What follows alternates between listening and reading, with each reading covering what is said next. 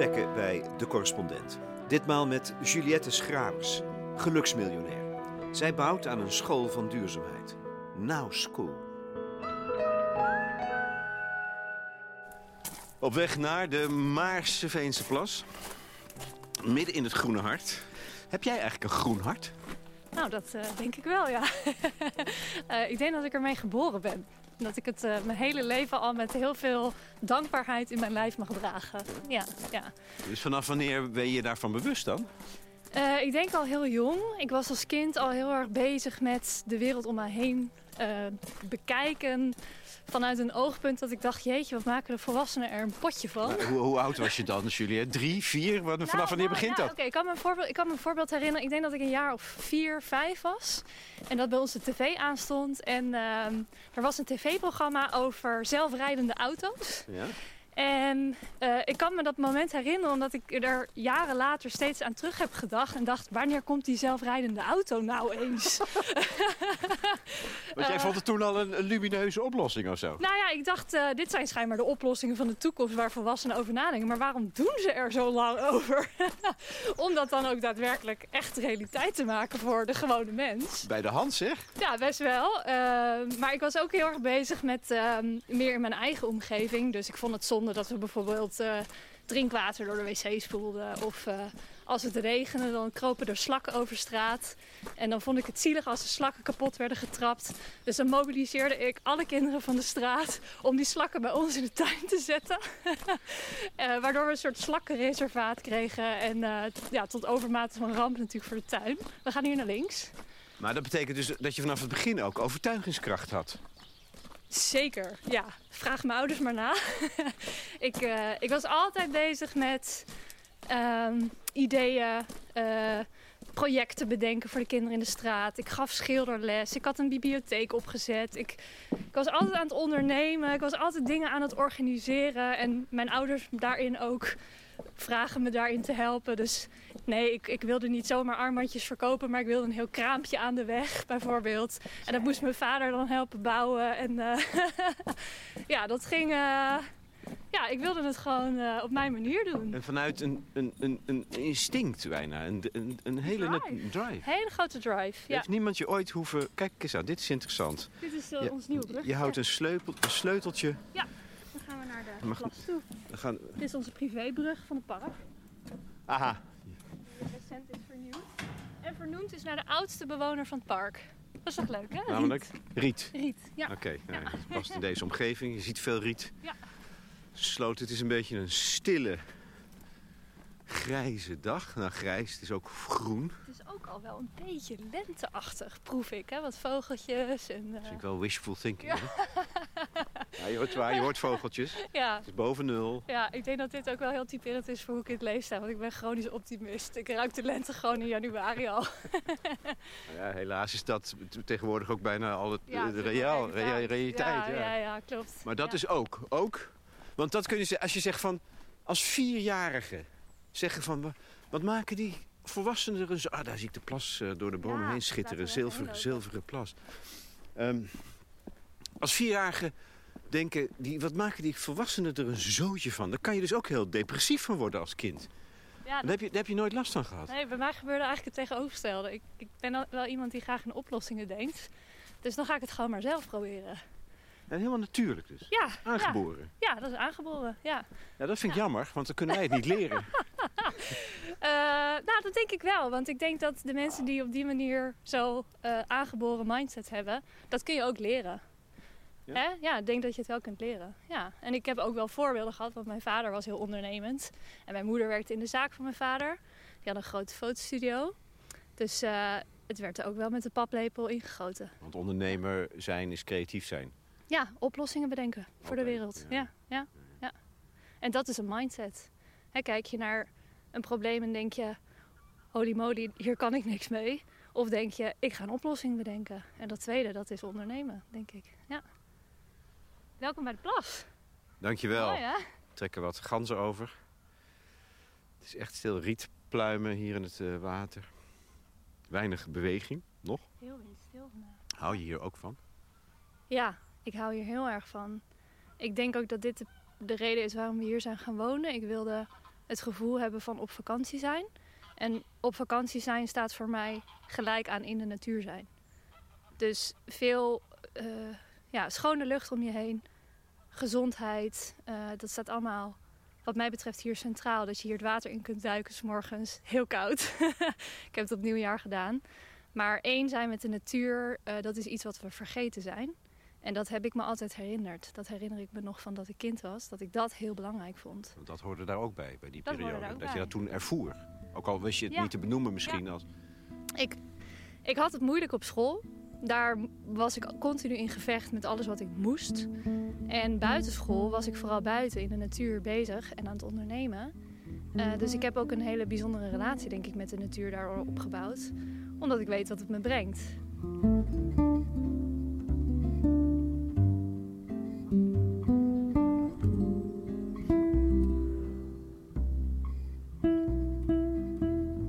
Juliette Schravers is ondernemer. Ze heeft een eigen branding agency en ze is idealist. Met een groep vrijwilligers gaat ze dit jaar nog een nieuwe basisschool starten, de Now School, waarbij op alle niveaus uitgegaan wordt van duurzaamheid. Het gebouw, de lesstof, het leerproces. Het gaat om een evenwichtige verhouding tot de aarde. Er zijn er wel meer idealisten geweest die het onderwijs op zijn kop willen zetten. En dat heeft niet altijd geleid tot beter onderwijs. Maar in dit geval worden twee dossiers aan elkaar geknoopt die tot de meest urgente behoren van onze tijd: onderwijs en klimaat. Dus misschien wordt hier wel degelijk een zaadje geplant voor een echt alternatief. Bovendien heeft Schravers samen met haar vriend zelf een huis gebouwd. Ook dat volledig ecologisch verantwoord. Het staat op een voormalig recreatiepark dat een nieuwe bestemming heeft gekregen. Het oude chalet komt tegen de vlakte. Ze konden zelf hun droomhuis ontwerpen. Dat ligt aan de Maarse Veense Plassen, onder de rook van Utrecht. Maar de stad, kan ik je verzekeren, is hier ver weg. Leven alsof het permanent vakantie is? Nou, dat is iets om jaloers op te zijn, zeg ik. Ja, dat uh, kan ik me heel goed voorstellen. En ik, ik hoop ook heel erg dat deze manier van wonen voor steeds meer mensen beschikbaar gaat worden. Want uh, we, we, zien dat we steeds ongezonder gaan leven doordat we in de stad zijn. Hè? Allemaal hutje met je op elkaar als een soort ophokkippen. Wat allerlei ja, dingen met zich meebrengen, mentale en fysieke uh, uitdagingen. En als wij echt begrijpen dat we onderdeel van de natuur zijn, moeten we onze steden op een hele andere manier gaan inrichten, waardoor de natuur onderdeel van ons kan worden weer. Dus uh, ja, ik hoop heel erg dat we naar een toekomst toe kunnen gaan waarin dat mogelijk wordt. Jij houdt je, dat blijkt uit alles wat je zegt, uh, nu ook professioneel bezig met, uh, met duurzaamheid. Mm -hmm. Dat betekent dus ook met klimaatontwrichting, met de verbinding met het landschap en het milieu. Ik denk dat het laatste woord is misschien wel het meest belangrijke, dat we ons verbonden voelen. Hoe, hoe, hoe werkt dat? Veel mensen zijn ervan losgeraakt. Ja. Dus is er een weg terug? Ja, ik denk dat er twee vragen in één zijn. Ja. Ik denk dat er een, uh, een weg terug is. En ik denk dat in essentie alle kinderen verbonden zijn met de natuur. Maar dat we door het onderwijssysteem, door de maatschappelijke verwachtingen, door de verwachtingen die wij als ouders hebben of familie van kinderen die opgroeien, disconnecten of ja, halen we die verbinding er eigenlijk uit. En je ziet dat veel mensen op late leeftijd dus tegen allerlei problemen aanlopen, van burn-outs tot depressies.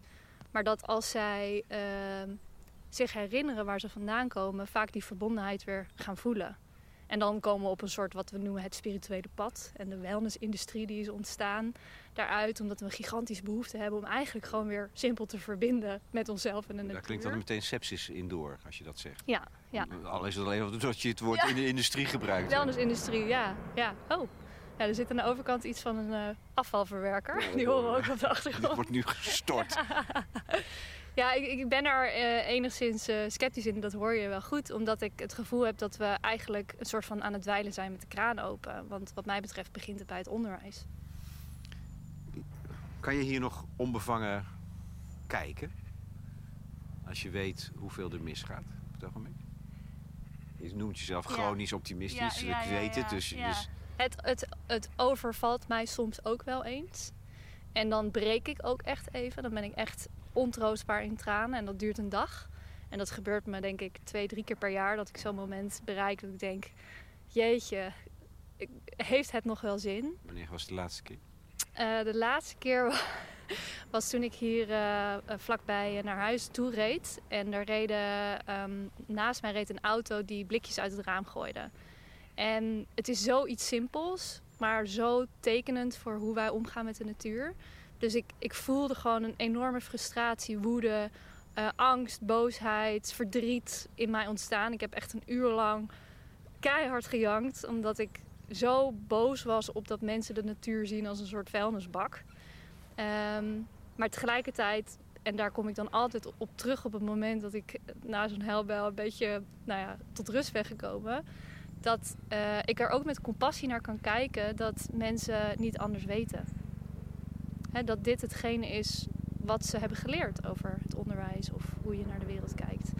Nou, nog meer achtergrondgeluid. Er komt een helikopter voorbij. er zitten veel machines in de wereld. Hè? Ja, ja, ja, ja, ja precies. Ja. ja, dus ik, ik, uh, ik, bij mij is het glas wel echt altijd half vol. En ook als iemand nu tegen mij zou zeggen: Juliette, het heeft geen zin meer, stop er maar mee. Toch zou ik doorgaan. Want ik kan niet anders. Dit is wie ik ben. Ja. Dus dan kom je eigenlijk meer op het terrein van de hoop dan van het optimisme. Dat je hoop, hoop hè, ontstaat op het moment dat je niet eens weet of het zin heeft. Ja. Maar toch doet. Ja, klopt. Ja, ja dat zou heel goed kunnen. Ja, ik, ik, heb, ik heb misschien de stille hoop dat wij als mensheid tot een uh, in, inzicht gaan komen. Uh, van oké, nu gaan we echt te ver. En nu moeten we alles op alles zetten. Niet individueel, maar met elkaar. Maar dat zijn dus incidenten? Ja, dat zijn incidenten. Ja. Meestal kan je hier lopen, wandelen of verderop in het Groene Hart. Die plassen hier van het Maarse Veense plassen die zijn echt schitterend. Hè? Ja, dus heel mooi. Dus het schoonste zwemwater van Nederland. Ja, ook nog eens. Ja, het is wel man-made, want het is uitgegraven zand waarmee de wijk Overvecht is gebouwd. uh, maar ja, het is super mooi. Het is eigenlijk gewoon één grote zwemvijver, dit. ja. Maar misschien om je een voorbeeld te geven van iemand die blikjes uit het raam gooit. Je, er lopen hier ook mensen rond die de blikjes oprapen. ik heb hier buren die gewoon met zo'n prikkertje en een knijpertje rondlopen. Dus er zijn altijd die twee kanten. Er zijn altijd de mensen die het wel doen en het wel proberen. Um, dus dat geeft mij dan inderdaad de hoop en het optimisme. Ja, ja. Whisper in the wind sent me home. I'd believe there was something more. Learned so much, fell in love with you. Took my chances with what I knew. With the places that had stained my hands, and the files that I'd stored on my shelf. Spent so long in the world giving chase. Thought my place was some other place. But I belong here, I belong with you. All of our questions belong here too. we've been high, darling, we've been Oh ja, nou, die wordt dan weer niet opgeruimd. Helder water, ja hoor, ik zie het. Je ziet de bodem, het is hier niet diep, maar je best kans dat er... Volgens mij is het 40 meter of zo. Wat? Ja, het is echt, heb ik, heb ik me eens horen zeggen, dus laten we het even factchecken. Maar het schijnt heel erg diep te zijn. Ja. Je noemt al een paar keer onderwijs. Je bent initiator van een project, dat heet Now School. Mhm. Waarbij je wil laten zien dat het onderwijs anders kan worden georganiseerd. Waarbij je volledig uitgaat van uh, principes van duurzaamheid. Ja. Um, als je, dat, nou, één stapje daarvoor. Kijk het naar het onderwijs. Jij had het niet naar je zin in het onderwijs. Klopt. Jij paste niet. Nee. Daar zijn, dat geldt volgens mij voor heel veel meer kinderen. Wat is er in jouw ogen fundamenteel mis met het onderwijs zoals het nu wordt georganiseerd? Ik denk dat uh, het onderwijssysteem is nog steeds gericht op de industriële revolutie. Dus Wat bedoel je daarmee? Dat we economische groei nastreven. Ten koste van uh, ecologische en sociale groei of winst.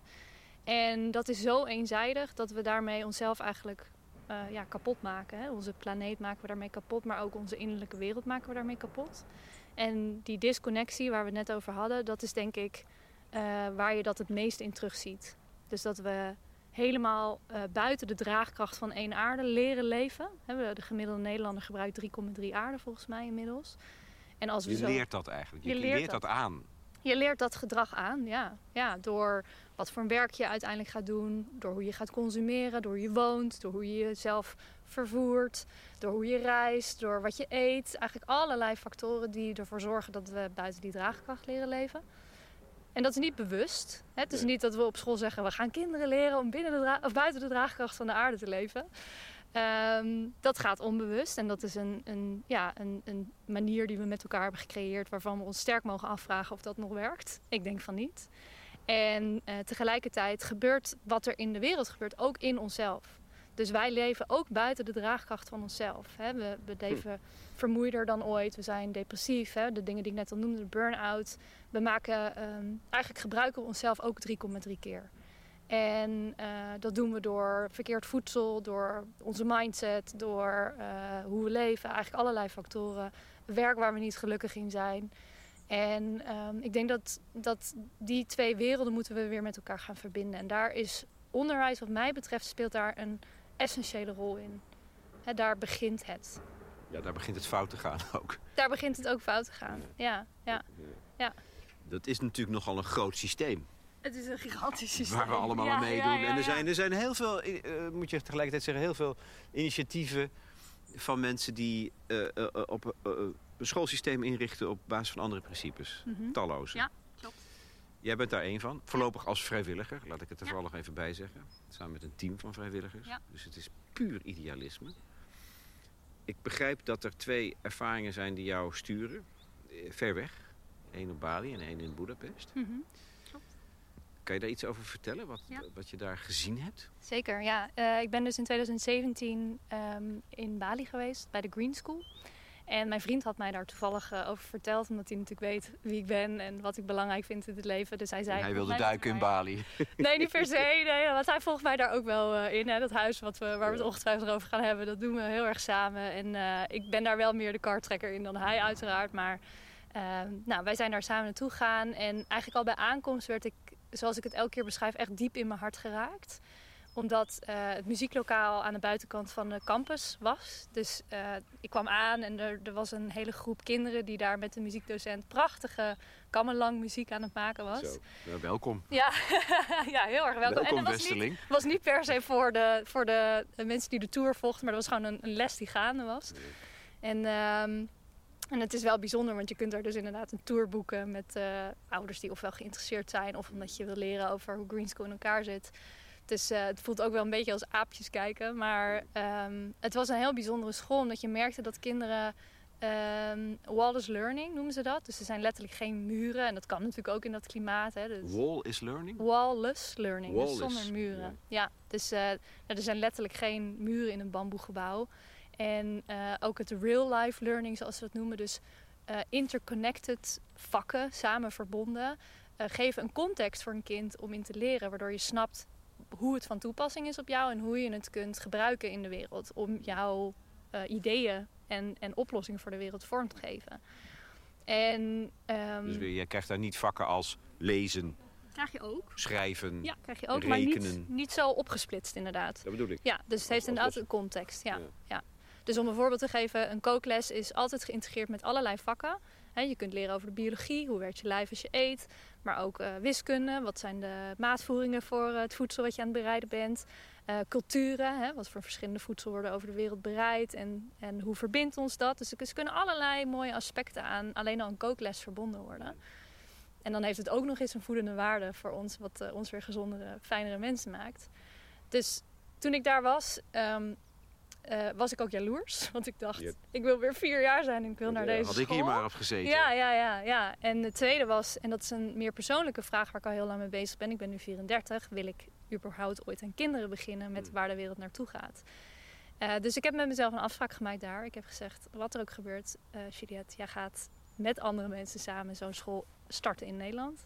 En niet één, maar meerdere. Maar we beginnen met één. En je krijgt pas kinderen als dat lukt. Nee, denk het niet. dat is een ander project. nee, ja, de, de, school gaat als het goed is uh, dit jaar in augustus open. Dus dan uh, is dat misschien uh, ook ter, komt dat ook ter sprake. Je zet me een beetje voor het blok, maar dat mag. Ja, ja, ja. dat is, dat, ik begrijp dat dat speelt op het ogenblik dat als speelt, vraag. Dat speelt, ja. ja. Het speelt al heel lang. Dat is ook en een ik, moeilijke vraag, hè, denk ik. Het is een super moeilijke in vraag. Deze, in deze wereld. Ik heb, ik heb een kind, Ja, ja. maar ik denk wel eens... In wat voor wereld heb ik haar uh, laten komen? Ja, ja. ja, en ik denk dat dat heel erg gaat over onszelf een nieuw verhaal gaan vertellen. Want als we onszelf het oude verhaal vertellen of het verhaal van Potjandori, waar gaat het met de wereld naartoe, dan wordt het een soort self-fulfilling prophecy. Terwijl als we zeggen, oké, we gaan onszelf een nieuw verhaal vertellen die wel voedend is en die wel binnen de draagkracht van onszelf en de aarde is, dan is dat hetgene wat we met elkaar gaan creëren. Het begint bij een ander verhaal vertellen. En dat is eigenlijk wat ik dus al drie jaar doe. Ik ben een ander verhaal over onderwijs of over leren aan het vertellen. Eigenlijk over leervrijheid. En door dat andere verhaal te vertellen zijn er andere mensen aangehaakt die daar ook in zijn gaan geloven. En zijn we het nu dus aan het doen. Ja. Hoe, dan staat er daar dus zo'n school die jou de ogen openen. Ja. Op Bali. Ja. Hoe kan dat? Wat, Ja. wat, is, wat is daar dan gebeurd? Ja, ze noemen het zelf de Green School Bug. en inmiddels geloof ik er heilig in dat wij ook een Now School Bug hebben. Dus dat je gewoon echt een soort van geïnfecteerd raakt met hoe bijzonder dat project is. Het is denk ik ook sowieso... ehm, het ligt midden in de jungle. eh, het heeft een enorme aantrekkingskracht op best wel hele bijzondere mensen die daar hun kinderen naar school brengen. Eh, dat speelt allemaal wel mee. Dus er is een hele hoge energie, denk ik, als ik het vanuit een soort spiritueel oogpunt zou moeten benaderen. En tegelijkertijd is het archi- architectonisch fantastisch. Een heel bijzonder gebouw van bamboe. Het nodigt echt uit om te gaan spelen eigenlijk. En door te spelen leer je. Eh, zo simpel is het eigenlijk. Hè? We maken het heel ingewikkeld. We vinden dat we moeten leren. Nee, we moeten juist spelen. En door spelen leren we. Want anders zouden we nooit leren lopen. Zouden we nooit leren praten. Zouden we ja, hè, dingen in onze mond stoppen en proeven. Vinden we dit lekker of niet? Dat doen we door spelen. Dat doen we niet door leren. Dus ehm, ja, ik, het is een gevoel wat, wat daar bij mij is ontstaan. En Maar het, is, het klinkt als een idylle. Dat Ja, is, het, is het ook. Maar je, ook, ja. je, je moet dan toch ook denk ik op zoek naar... Wat is de achterkant? Het is vaak mooi. Hmm, hè, aan de voorkant. Ja, ja, ja. ja. Maar waar zitten dan de problemen? ja. Of nou, de- die heb ik ook ontdekt. Dat bedoel ik. Dus Ja, dat- ja, dus we hebben echt een hele tijd... Eh, niet op dat moment, maar ik ben nog een keer teruggegaan in 2019, vlak voor eh, COVID. De laatste keer dat ik heb gevlogen, heel goed.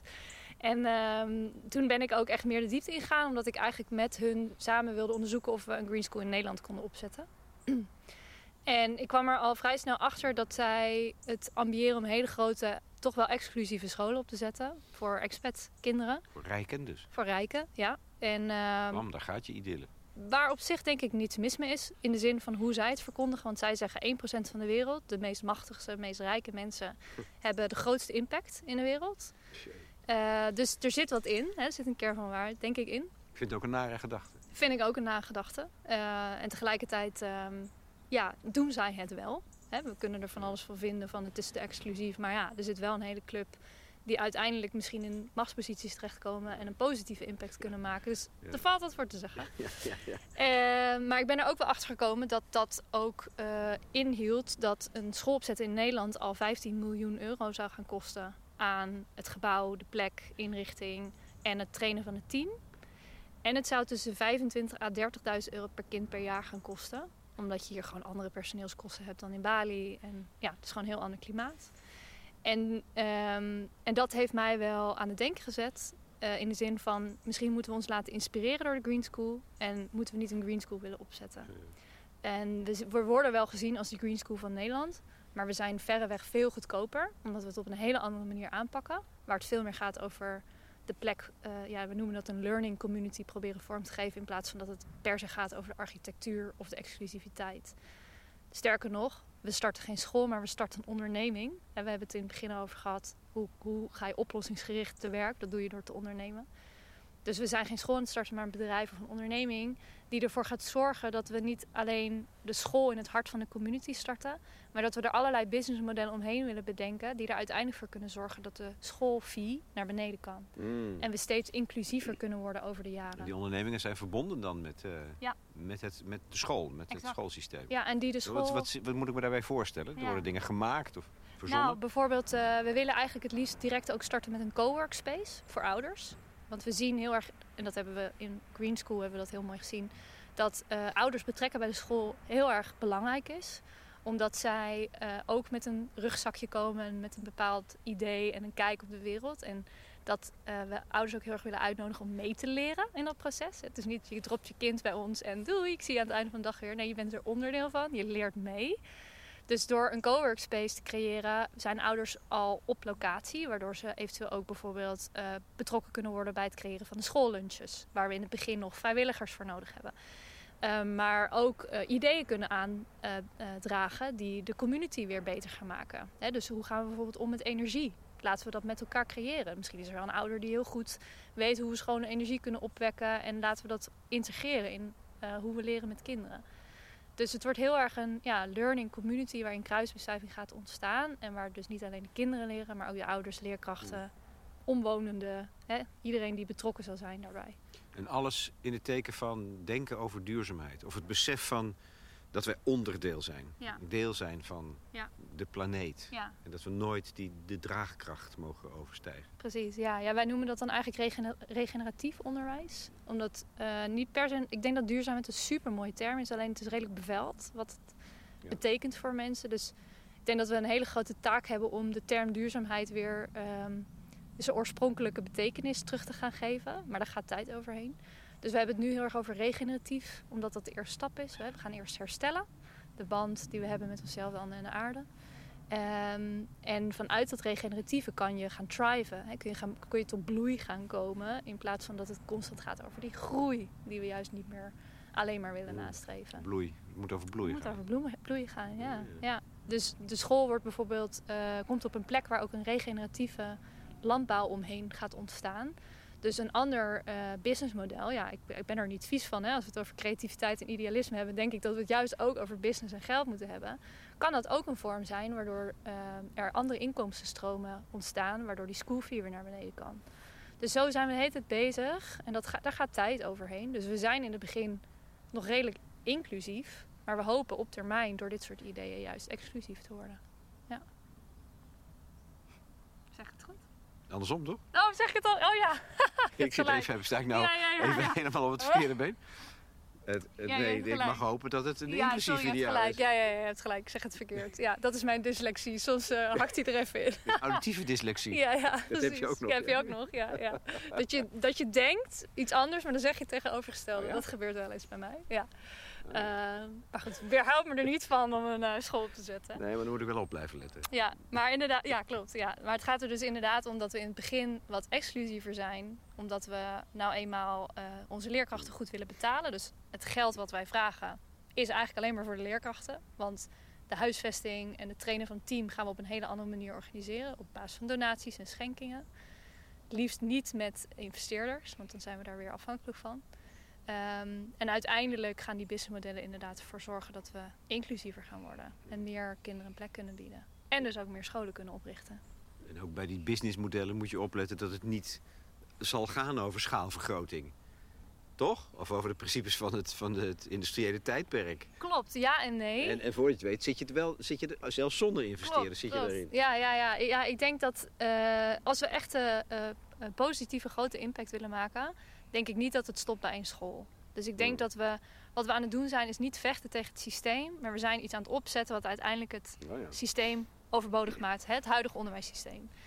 Omdat dus het ik zo denk dat- inspirerend werkt dat iedereen denkt, dat willen wij ook. Dit is zo logisch, dit moet er komen. Dat hoop je natuurlijk uiteindelijk. En dat niet alleen eh, bottom-up, maar ook top-down. Dat we een soort proof of concept hebben, ook om naar de overheid te stappen en te zeggen... Luister, kijk, dit werkt. Maar geef ons nou doorgang om dit te creëren op iets grotere schaal dan één school. Want, want wat, wat hindert dat proces dan? Goeie vraag. Eh, we hebben heel lang getwijfeld over gaan we een, een reguliere school opzetten of een privéschool. En we kwamen er elke keer achter dat je eh, binnen het reguliere systeem aan zulke ja, toch wel benarde regels moet voldoen die het, eh, de principes die wij proberen na te leven niet dienen. Dus bijvoorbeeld, als je in Utrecht een reguliere school wil opzetten, heb je een minimaal aantal leerlingen wat je moet bereiken. Ja. 311 was het destijds. Heel, heel eh, willekeurig gebaseerd op het aantal inwonende kinderen.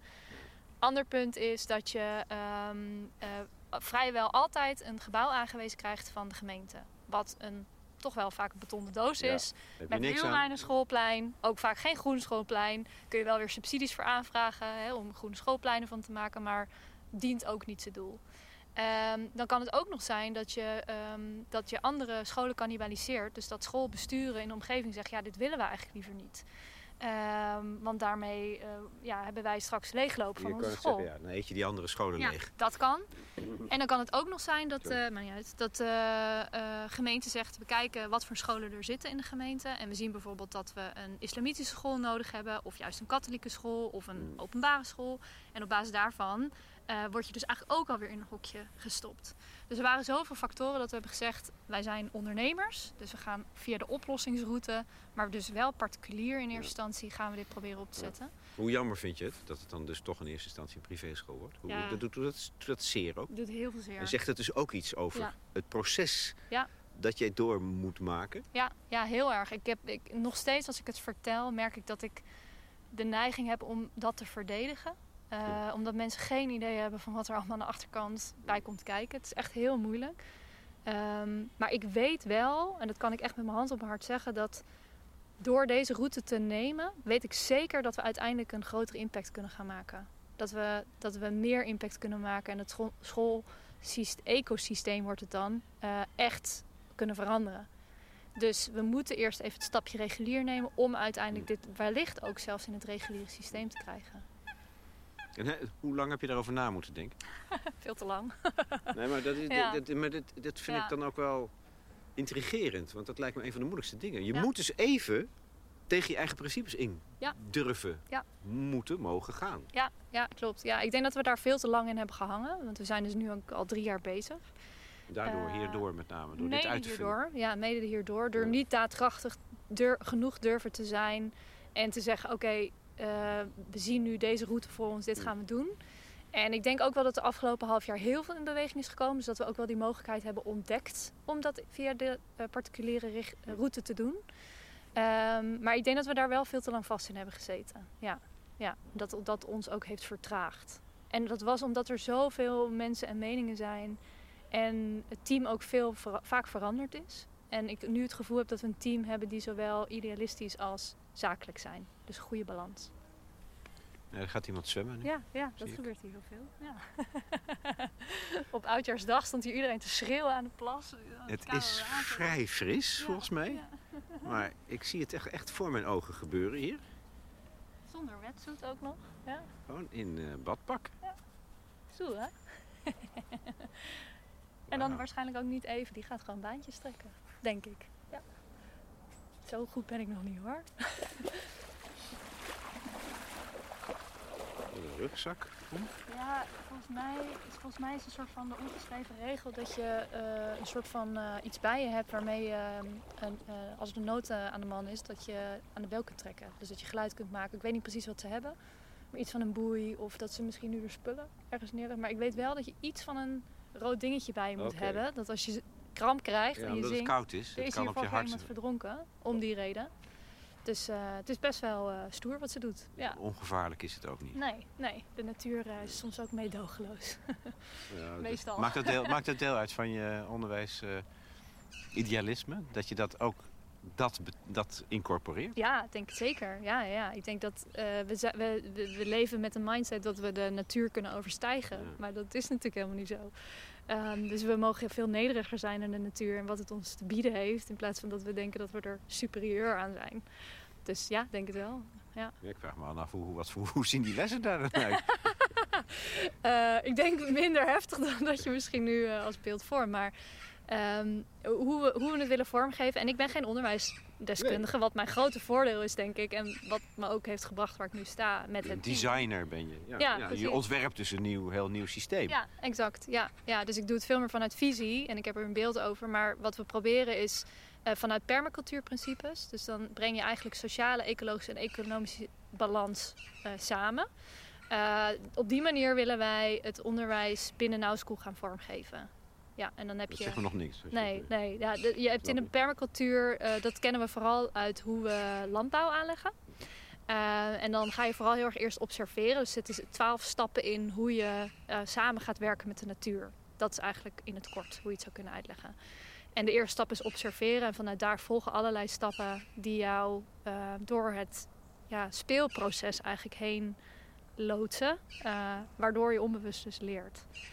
En we zullen vooral heel veel buiten zijn. We zien binnen als een plek waar we, als het echt niet anders kan, lekker eh, met warme chocomel gaan zitten. Maar we gaan vooral naar buiten. We willen vooral de echte wereld in. En we zien de wereld ook als ons klaslokaal. Want leren gebeurt niet alleen in een boek. Het gebeurt altijd en overal. Hè. Wij staan hier nu samen te leren. Niet, ik kan wel een paar dingen benoemen. Ja, waarschijnlijk ook. Maar het gebeurt altijd. Ehm, dus ik denk dat door op die manier te kijken naar leren, verandert het heel erg in een vorm van uh, vrijheid ervaren. Omdat leren niet meer gaat over wat je leert, maar hoe je leert. En het gaat ook heel erg over dat uh, wij, we, we hebben vanuit hele oude uh, inheemse tribes, um, weten we dat daar wisdom keepers leefden. Hè? Dus de mensen die de wijsheid hadden en die gaven sturing aan, um, aan die groep mensen, aan die community. En ik geloof dus heel erg dat kinderen die wijsheid eigenlijk wijzig dragen. Dus dat kinderen de wisdom keepers zijn van vandaag de dag. Die we helemaal neglecten of, of niet naar luisteren. Dus we gaan ook denk ik heel erg de rollen omdraaien van wie de leerkracht is en wie de leerling is. We zijn allemaal leerkracht en allemaal leerling. En uh, we kunnen elkaar allemaal iets leren, wanneer dan ook. Dus ook kinderen daar de ruimte voor geven dat als ze een bepaalde passie of talent aan het ontwikkelen zijn, leer het ons. Laat het ons zien. Neem daar ons in mee. Want wij kunnen daar ook weer van leren. Dus uh, kinderen als wisdom keepers. Ja. Mooi. But I belong here, I belong with you. And all of our questions belong here too. Cause we been high, darling, we been low. And all of it's helped us grow. We belong here and we deserve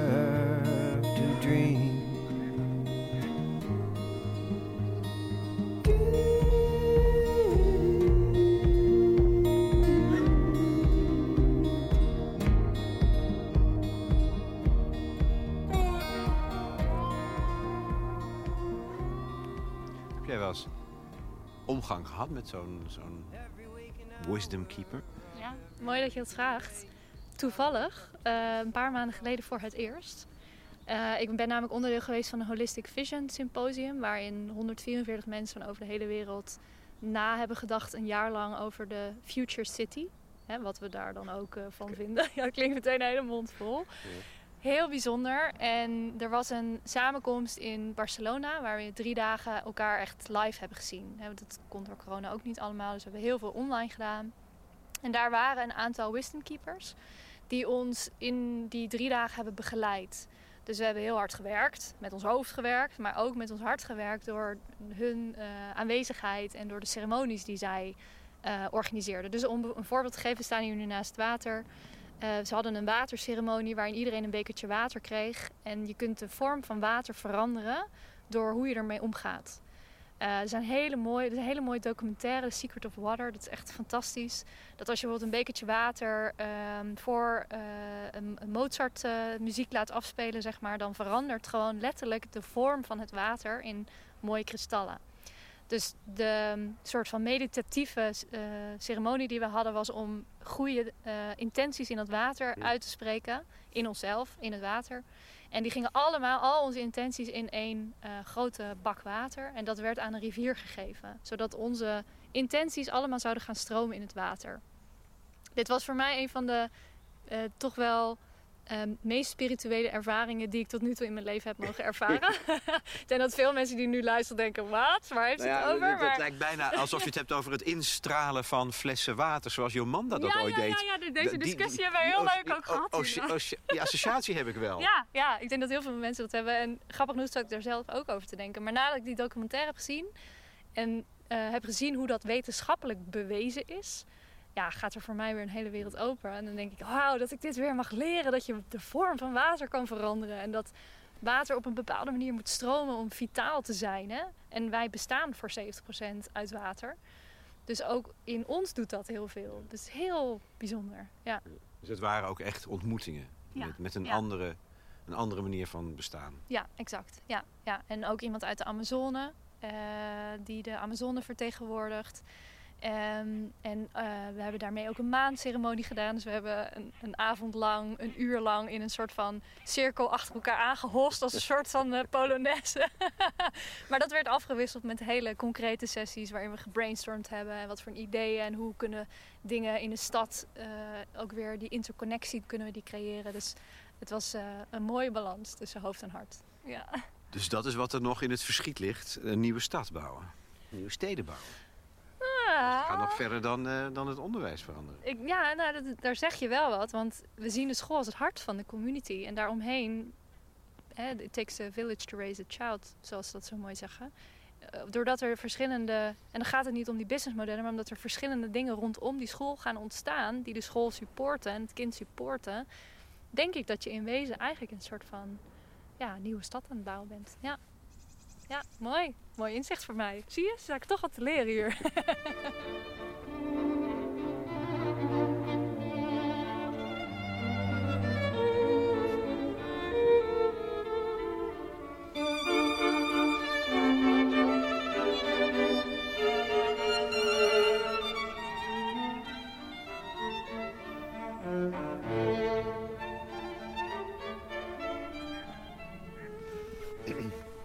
komt hij te staan, eh, Juliette? Eh, in Hilversum. Eh, op een natuurlandgoed. Dat is nu waar we alles op alles voor aan het zetten zijn om dat voor elkaar te krijgen. En ook als je voor een particuliere richting zorgt, of Oh. als je een particuliere school wil opzetten, dan heb je natuurlijk ook te maken met beleid, bestemmingen, gemeentes, ehm, eigenaren van het terrein. Er spelen ook allerlei dingen mee, eh, maar ja, ik zie het dan niet als obstakels, maar als uitdagingen. Zoals je misschien inmiddels wel eh, Ja. kan verwachten van mij. Zeker. Ehm, dus ja, die gesprekken zijn nu gaande. En ik heb echt goede hoop dat we dat voor elkaar gaan krijgen. In een soort van eerste vorm. En die gaat uitbreiden de komende jaren. Dus ons doel is om nu eh, op 22 augustus, dus 2022, te starten met 24 kinderen. In de leeftijd van 4 tot en met 6. Die onderop gaan meegroeien met de school.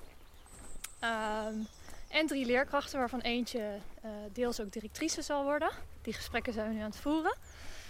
Ehm, maar ja, dat zijn wel nog de uitdagingen die we, Ja. die we aan Ja, moeten gaan. Ja, En, en eh, oh, is het, zal het moeilijk zijn om personeel te vinden, denk jij? Om die docenten te vinden? ik denk een hele leuke vraag. Dat zou je verwachten in een eh, Nederland waar constant wordt geroepen. Nee, weet je wat ik verwacht? Daarop. Dat het enthousiasme ongelooflijk groot is. Dat is het ook, ja. Bij ons staan ze eigenlijk in de rij. bedoel ik. Ja, Want ze willen, al die professionals in het onderwijs willen ook andere dingen. ja, ja eigenlijk is eh, onze doelgroep is eh, eh, 50-50. Ja. Er zijn ouders die iets anders willen en het zijn leerkrachten die iets anders willen. Dus eh, we hebben een hele grote groep leerkrachten die ons dagelijks liefdesbrieven sturen. Mag ik alsjeblieft bij Now School werken? Ook nog zonder dat we de vacatures open hadden staan. Dus dat, Nou, dat ja. verbaast me dus niks. Ja, ja. Dat, mij zegt, ook dat zegt ook zoveel, toch? Zegt heel veel, zegt heel veel, ja. ja. Dus moet je je voorstellen, als je al die leerkrachten de ruimte zou geven om op deze manier onderwijs te geven, dan kunnen we heel snel gaan. Hoop ik. ik ga de deur voor jou Ja. Dan gaan we terug het park op. Over de Rietbrug. Mooi. Nou ja, jij bent ook chronisch optimistisch. Ja. Ehm, een idealist, puur sang. Een dromer, denk ik. Ja, maar ook echt een doener. Dat, ik, Ja. qua, Ja, je bent er nog voor. sorry. ja, ja ik, ik denk dat... ehm, ehm, het is misschien wel leuk om ook wat over te vertellen. Ik ben heel erg bezig met Ayurveda. En voor eh, iedereen die het niet kent, het is de oude levenswijsheid uit India. En, eh, Meer van eten, toch? Of koken en eten. Dat denken mensen heel vaak, maar het gaat veel eh, verder. Hallo.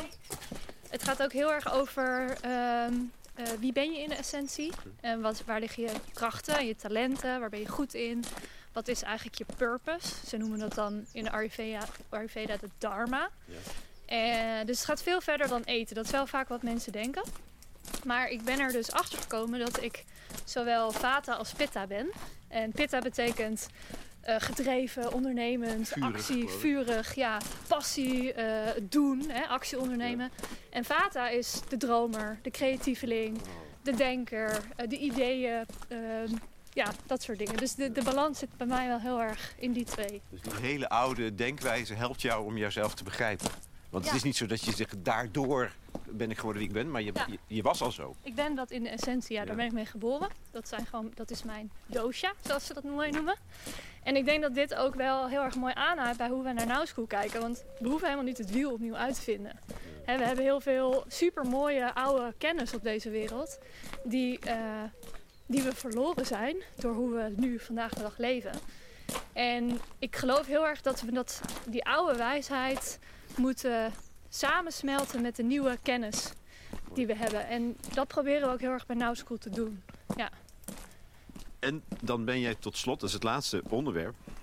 En daarom lopen we nu terug naar jullie nieuwe huis. Een huis dat je zelf gebouwd hebt, volgens mij. Wel onder begeleiding van een aannemer, maar we hebben ook heel veel zelf gedaan. Ja, Dat is wel ontworpen ook. Eigenlijk Ja, heb je de rol van de architect op je genomen. ja klopt. Ja, ja ik, ik kon dat denk ik best zelf doen.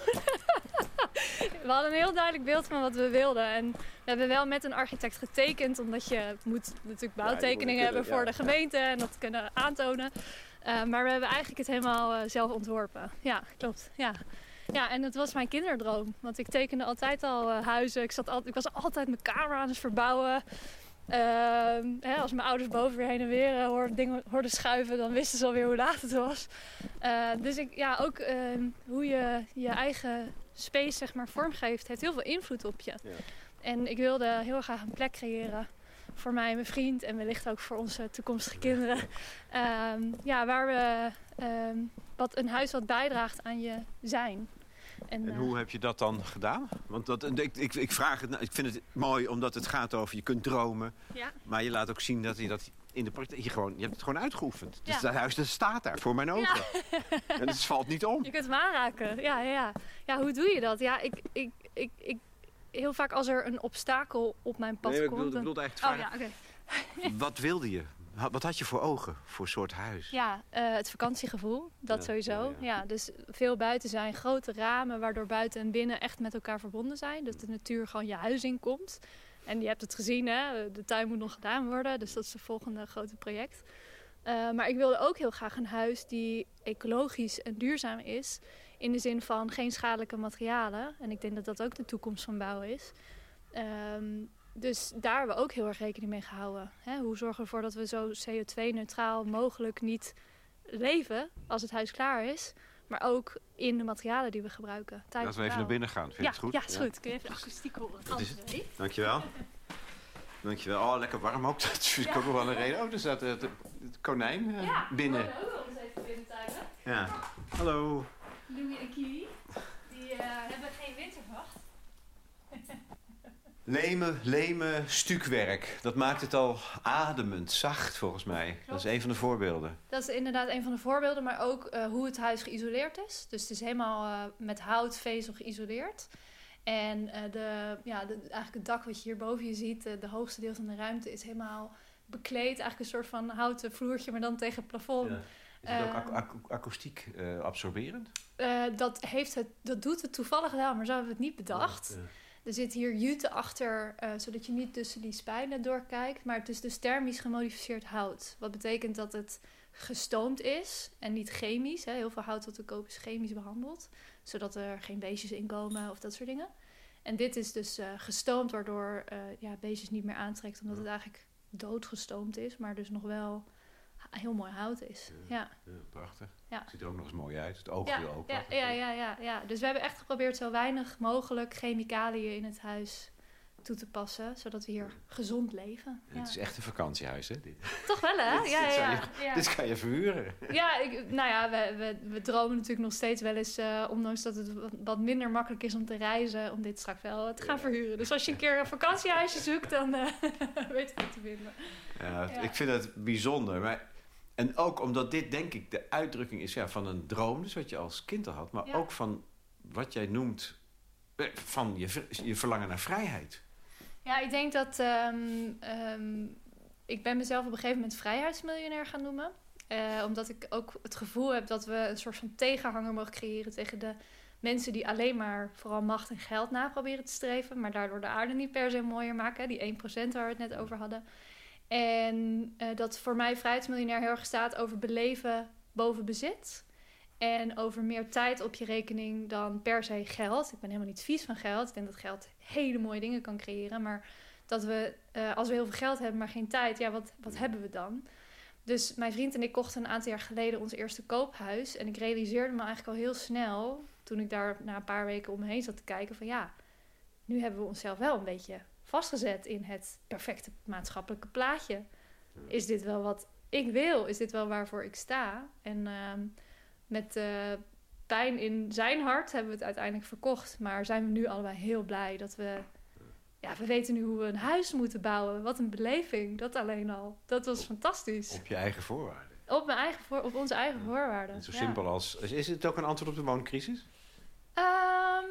Had je daar ook Nou, nog niet over nagedacht? Ik denk, ja, ik denk dat veel meer gemeentes eh, hier ruimte voor zouden moeten geven. Heel veel gemeentes hebben natuurlijk chaletparken of recreatieparken. Dat was het in oorsprong, Dat was het in oorsprong, tot niet heel lang geleden. En ehm, eh, ja, je ziet nu dat nu het een woonbestemming heeft gekregen, dat sowieso mensen veel meer durven te investeren.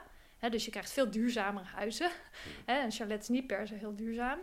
Ehm, en er zijn zoveel van dit soort plekken die gewoon een heel groot deel van het jaar leeg staan. Of niet verhuurd mogen worden. Dus dan is het alleen maar van de eigenaar die er een paar weken per jaar mag zitten. Ja, ik denk dat dit zeker een oplossing kan bieden voor, de, voor meerdere dingen. Niet alleen voor het woonprobleem, maar ook voor hoe we leven. Weer dichter bij de natuur. Het is prachtig. Het is gewoon van jou, van jullie. Ja. Het is gewoon zo eigen. Ja, ja, ja, en het is leuk, want je tekent het natuurlijk op papier. En we hebben het ook een keer helemaal met krijt uitgetekend op een grote parkeerplaats. En nog een keer in het zand ergens in het bos. Om een gevoel te krijgen van klopt het? En het werkt eigenlijk beter nu het er echt is. Ja. Dus we komen achter allerlei dingetjes waarvan we denken... wauw, dan schijnt de zon heel mooi door het raam. Dat kun je van tevoren niet bedenken. Dus ja, we zijn er heel blij mee. Wat is het geheim van vrijheid? Oh, mooie vraag.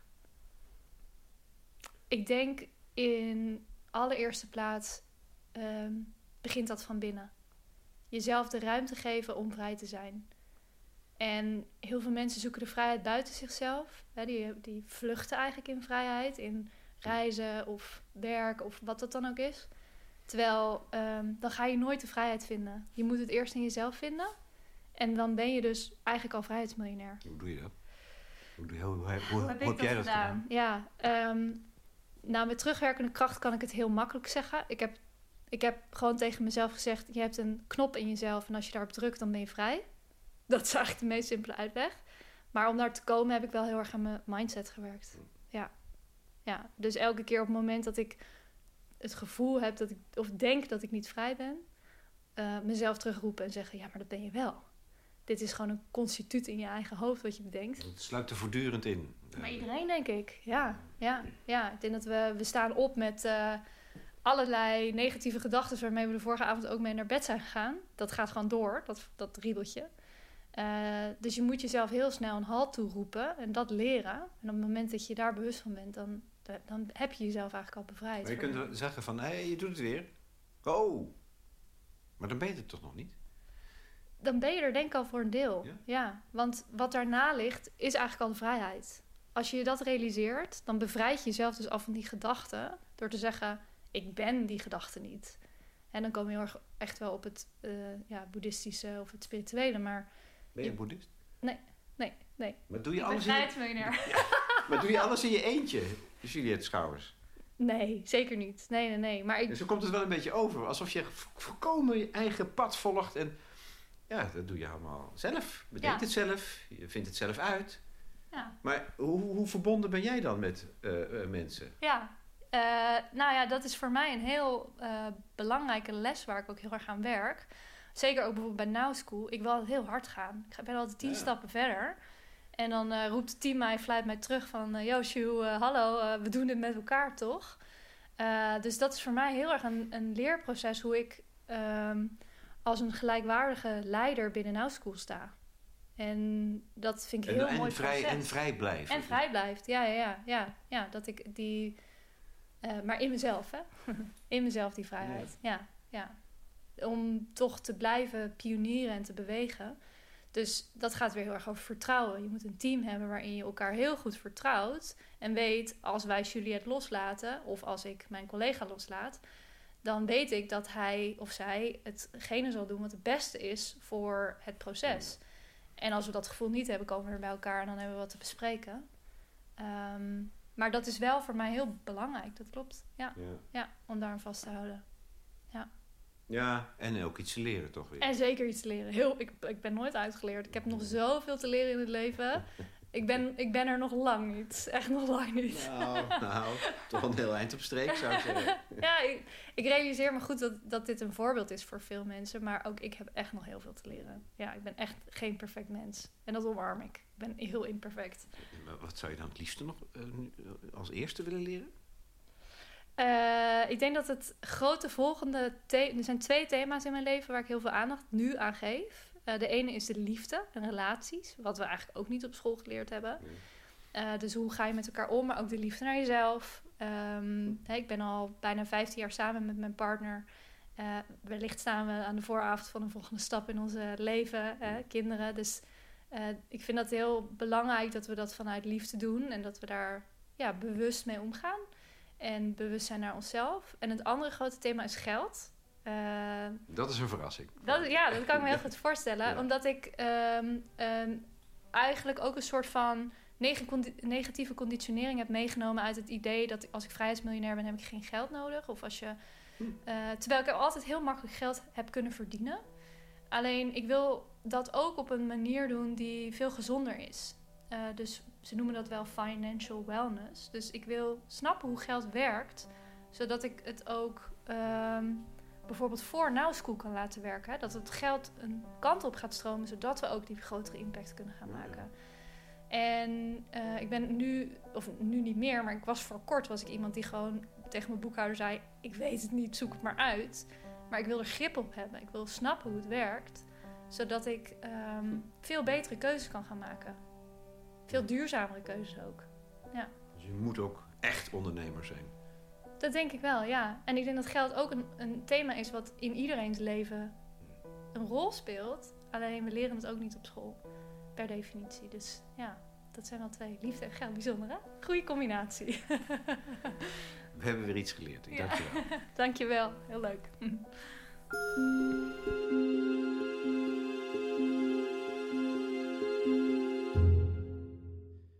Juliette Schravers in gesprek met Lex Bolmeijer voor de correspondent. Ze hebben natuurlijk een website voor wie meer wil weten over haar project Now School. En we kunnen er ook zelf over doorpraten op ons platform. Wat vinden jullie van deze stelling? Wie iets aan het milieu wil doen, het klimaat, onze omgang met de aarde, moet beginnen bij het onderwijs. Juliette doet mee, zal reageren. Het platform is toegankelijk voor leden. En je bent al lid voor zeventientjes per jaar. Daar krijg je dan een jaar lang kwaliteitsjournalistiek voor voorbij de baan van de dag. En dan de muziek tenslotte. Een klein beetje jazz van Pat Metheny, Two for the Road. Samen met Charlie Hayden. Een beetje Mozart, een strijkkwartet van topmuzici. En een liedje van Xavier Rudd, Australische singer-songwriter. Zijn nieuwste heet We Deserve to Dream. And I hope to meet you at the gates. See that light shining on your face.